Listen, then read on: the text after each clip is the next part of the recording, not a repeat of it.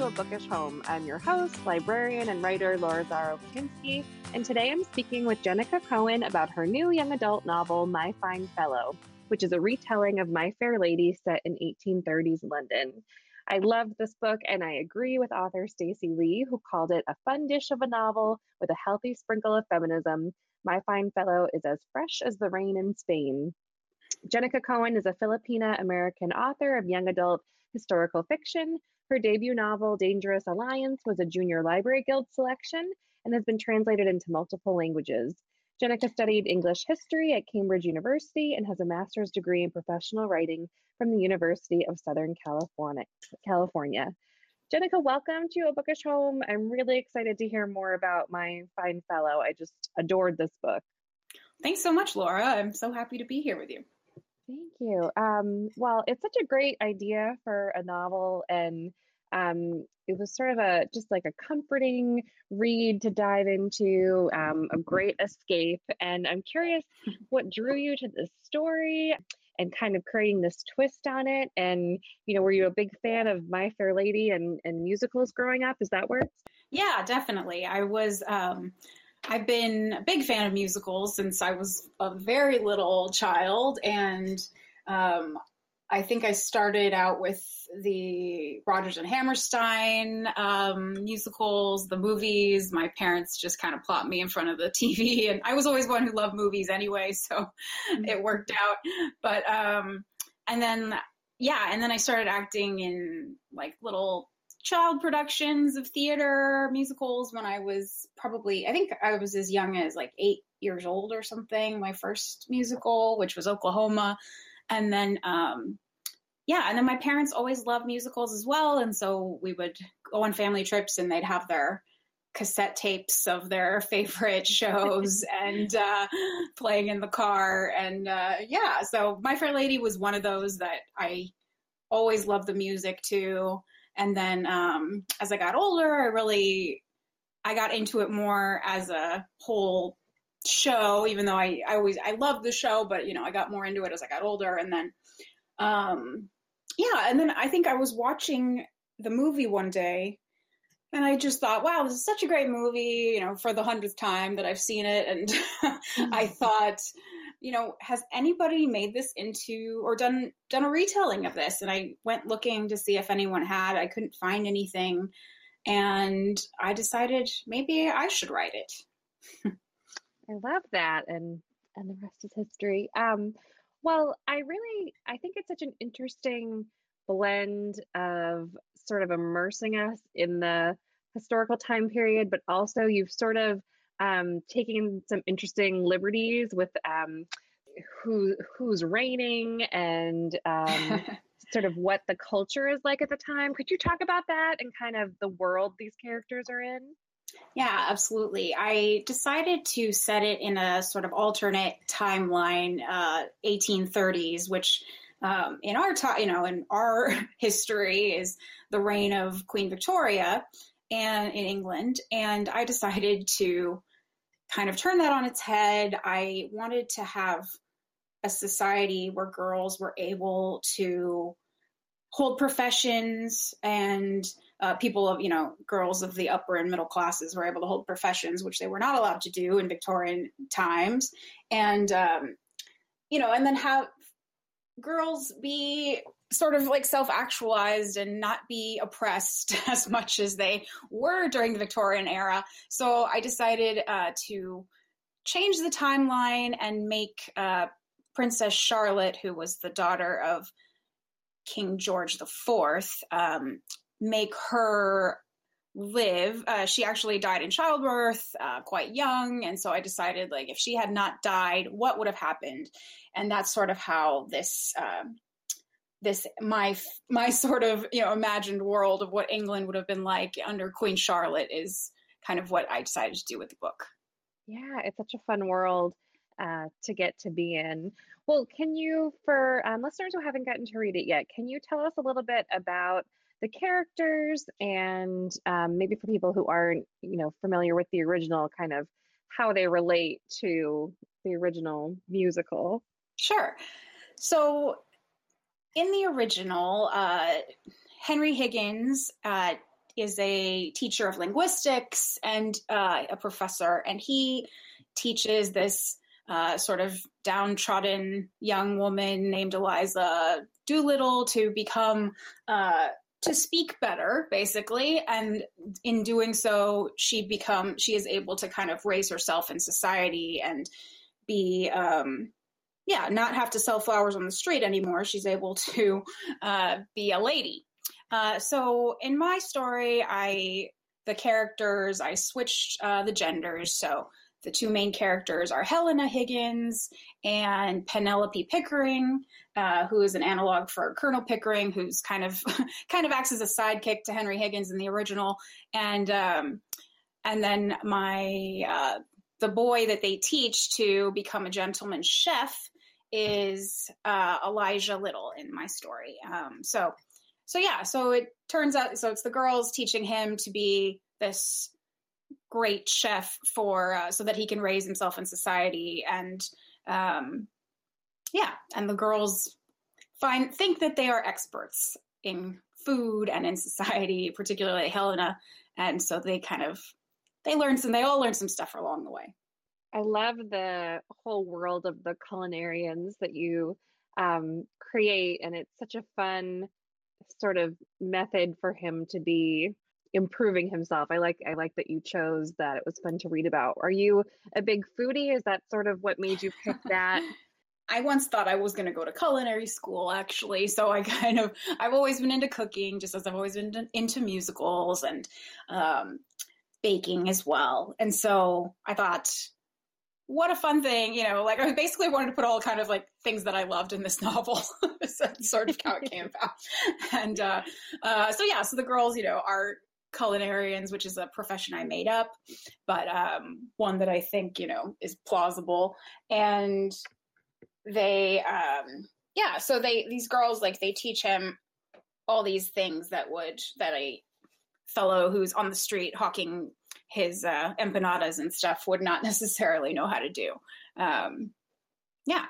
Yeah. Well, you know, I'm always interested in how um, authors do their research. So I know you were also kind of, I'm sure it was tricky because you were also creating this separate world, but, um, you know, what helped you kind of transport readers back in time? And then also, um, you know, were you really familiar? Um, I know you went to Cambridge, but were you really familiar with London? And it just seems to really um, kind of transport us to England. So how how did you go about doing all that? Yeah, um, I I am a bit of an Anglophile. My first novel uh, is also set in mostly in London, uh, and and also for this time period, I happen to you know have done quite a bit of research for my first novel, Dangerous Alliance, and so um, I was able to use a lot of the research I had done before into building this world um, for my fine fellow. And also, I mean, I had um, you know, being an Anglophile, I've been able, luckily, been able to travel to England quite a bit, and I also went to Cambridge for a stint, and um, so I've spent quite a bit of time in London, in and around London, and so yeah, so this particular with this particular book, I wanted to um, show off that particular part of London, uh, which is sort of the last place, the last time I was able to go to England. Um, I was able to stay in that neighborhood. And so, uh, again, it was, I wasn't really able, you know, because this book was written um, pretty much entirely during the pandemic, I wasn't able to travel there again. And so I had to kind of use some of the research I had done previously, um, which was fun, of course, and, you know, nostalgic for me. Uh, and then, sorry, I'm trying to remember the rest, the other part of your question. Oh, um, the well, just well, you answered it a little bit with um, sort of the history side because um, you'd already done some of the research with Dangerous Alliance. But I guess I'm just curious to, um, like, going back to that. Like, what were some of your most helpful?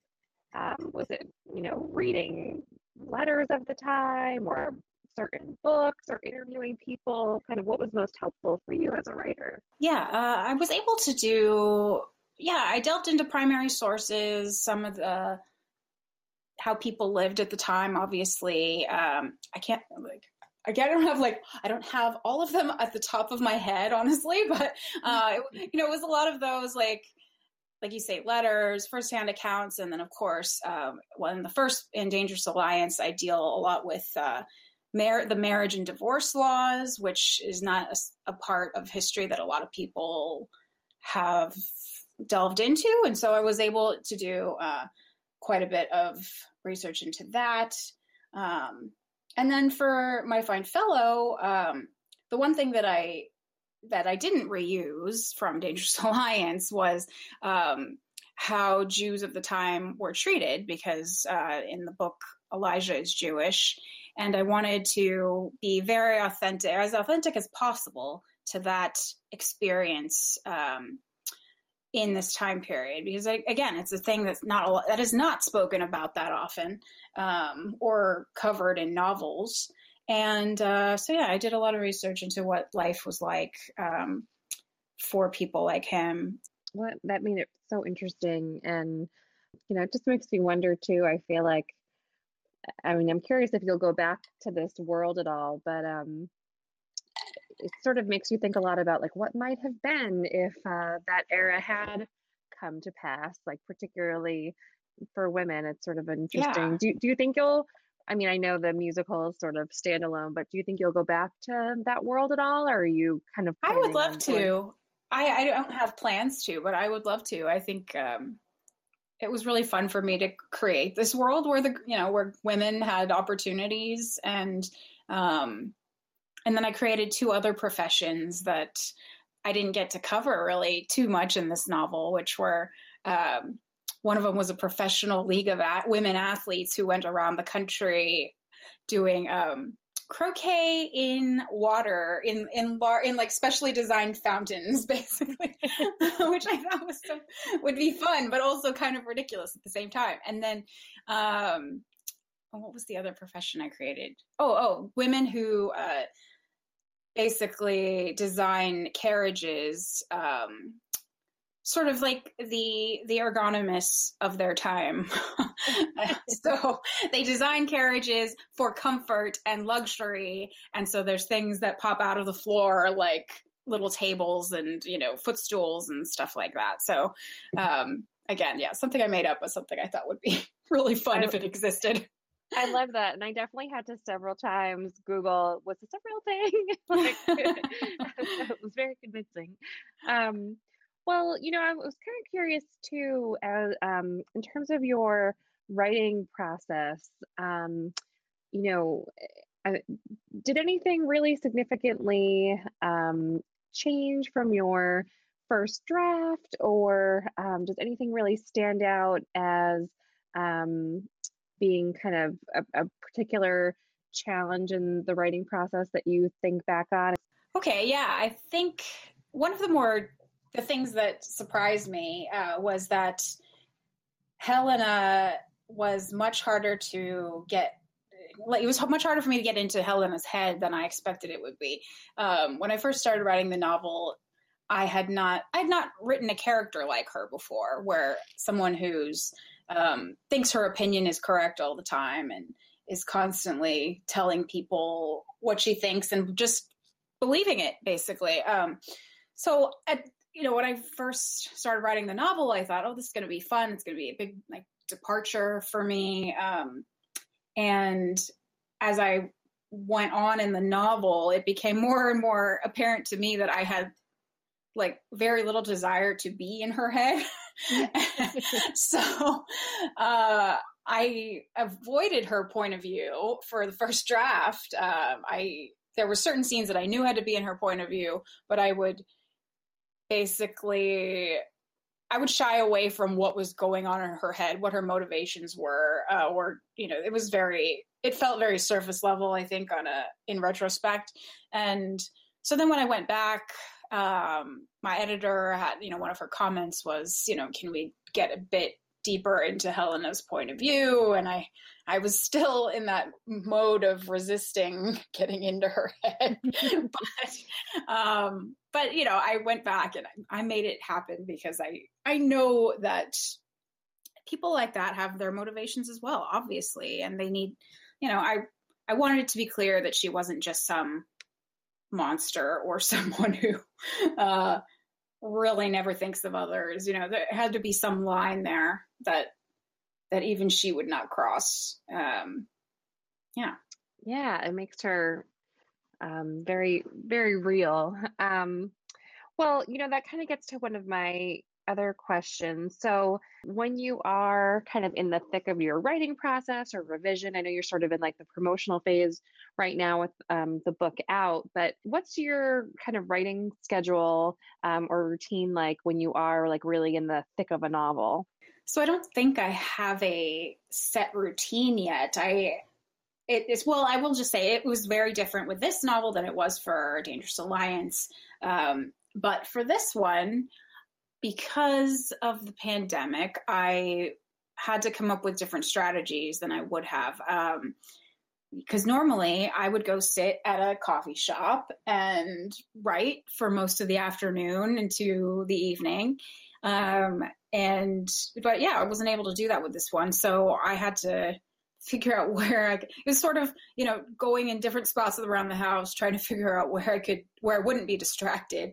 And then, eventually, when the weather got nice, I was able to sit outside and um, I started handwriting the. Actually, I ended up handwriting the majority of this book because it felt like the only way to turn off all the distractions was just to have a pad of paper and a pen and you know know where I what scene I needed to write, but but do it, you know, basically do it without any electronic aids because oh, I was just trying not to be distracted and actually get this book done. So, so yeah, but my general routine I would say is I write in the afternoon and again, like until about dinner time, and then I'll go eat dinner. And then if I have to come back and do some more, I will. Um, but yeah, but that's basically when you're on deadline, you kind of have to just do it, whatever you can do interesting you say that about handwriting. I'm remembering listening. Um, I remember listening to an interview with Jasmine Guillory talking about how she was having such a hard time writing during the pandemic and eventually mm-hmm. had to switch to just writing longhand. It was like the only way she could like get a new story out. But there's something there along with just with things being so stressful, just being away from your electronics. Um, yeah, uh, yeah. I mean, that's that's it. interesting that she had to had that too, had that problem too, because yeah, you know, it was definitely one of those times where I I certainly didn't feel like writing, but I knew I had to get it done, and so yeah, I had to come up with whatever, whatever strategy I could. yeah, a hard time to be creative, but um, yeah. now all of us readers get to kind of reap the rewards of everyone who wrote those pandemic time books. Um, well, you know, I, um, you know, always love to hear kind of a little bit about um, sort of the writing journey or kind of even the path to, you know, getting an agent or getting published. Did you have any like books in a drawer or did it kind of happen quickly with Dangerous Alliance? How did that come to be?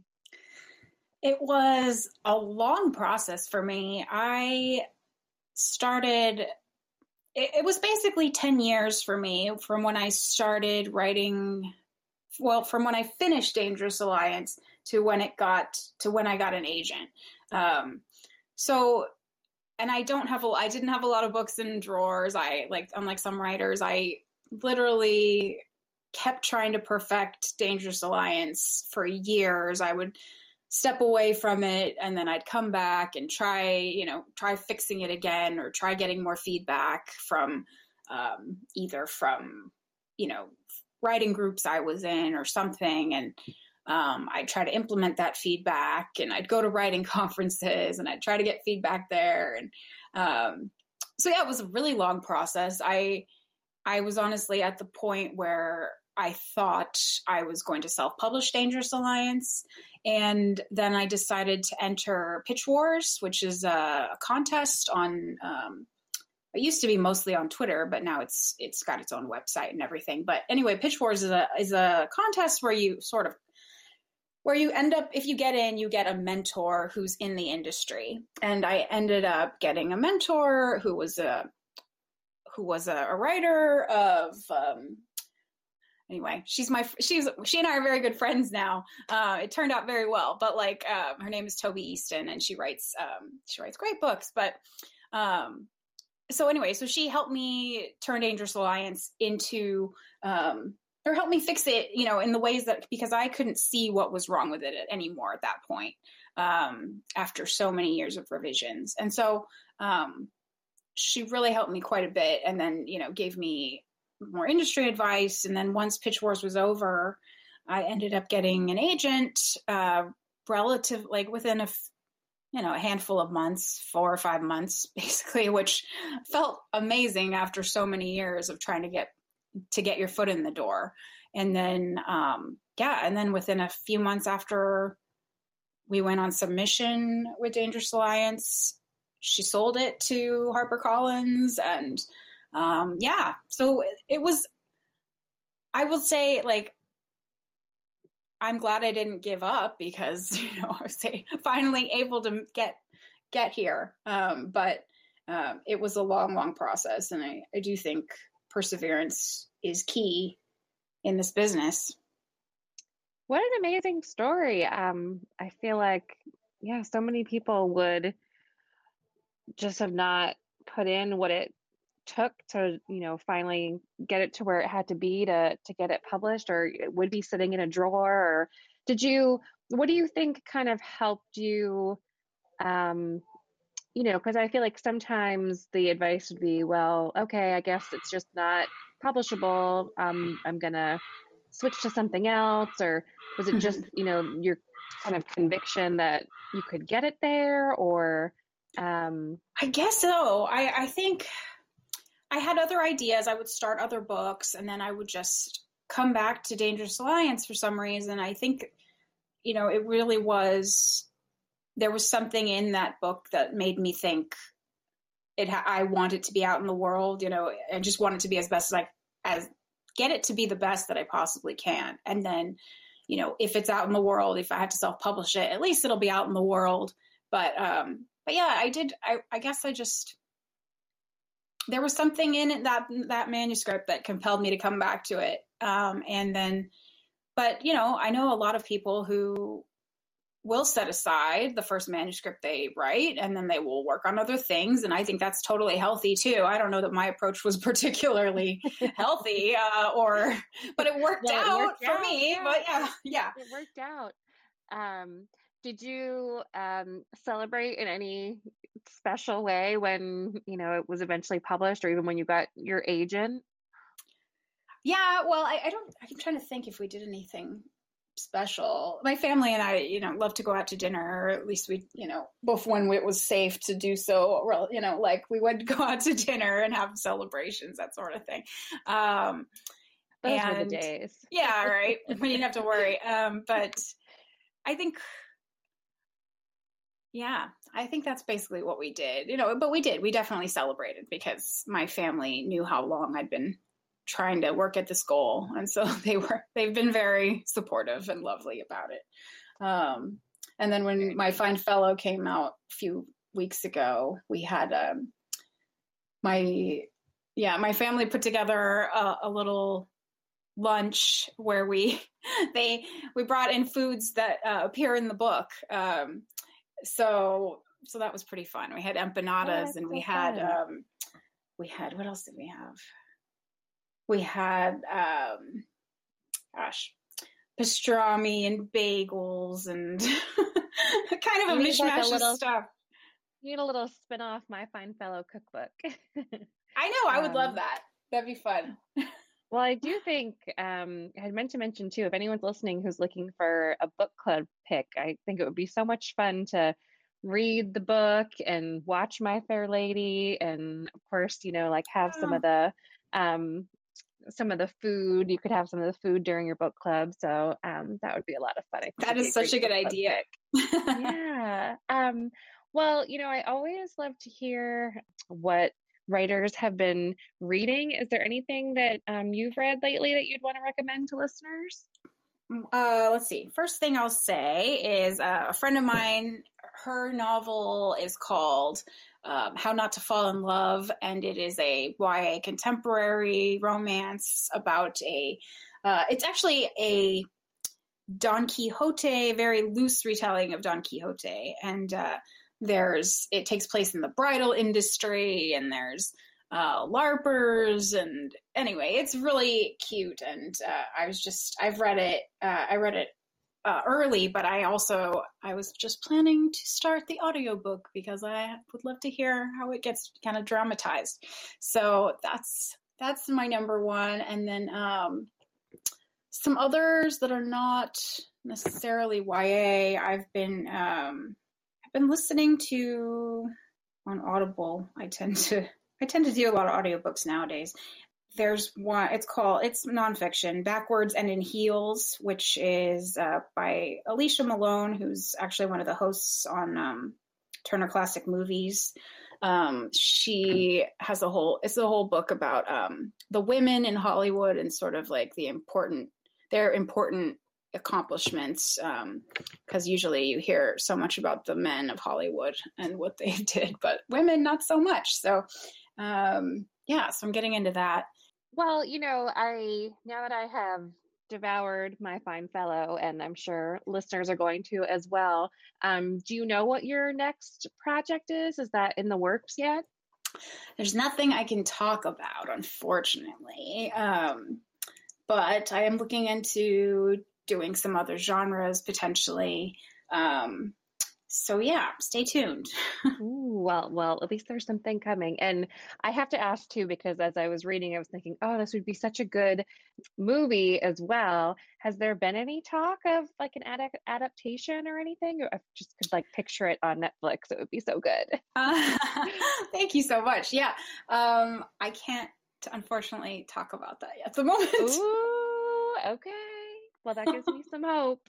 Um, I would just love it, like the food scenes and everything too. Oh, it would be so much fun. I know. Those, I I agree. I think it'd be so much fun. All those Bridgerton fans um, are really going to enjoy this one. Um, well, um, thank you so much for talking with me. I hope that um, people go pick up My Fine Fellow. I hope librarians order it for their libraries. Um, it's so much fun, and I think um, right now we could all use a, a, fun read and to escape to England and and this world that you've created. So thanks for giving us that that little treat.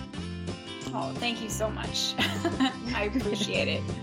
For links to all of the books mentioned on this week's episode, you can visit abookishhome.com, and there you'll also find a link to our new online bookshop. Um, a Bookish Home has teamed up with the new organization bookshop.org, which supports independent bookstores. And if you'd like, you can browse books by authors who have been guests on a Bookish Home, I'm also sharing there all the books mentioned on the podcast, books I've been reading lately, and other recommendations. It's a really wonderful site to browse and look through books. And if you make a purchase, it supports a bookish home and independent bookstores, so it's a win-win. So if you want to check that out directly, it's bookshop.org slash shop slash a bookish home. And you'll also find that at abookishhome.com. If you are enjoying the show, I hope you take a minute to subscribe and also rate and review in iTunes or wherever you get your podcasts. And if you enjoyed this episode, I would encourage you to share it on social media to help other people find the show and this episode. Thanks for listening, everyone, and happy reading.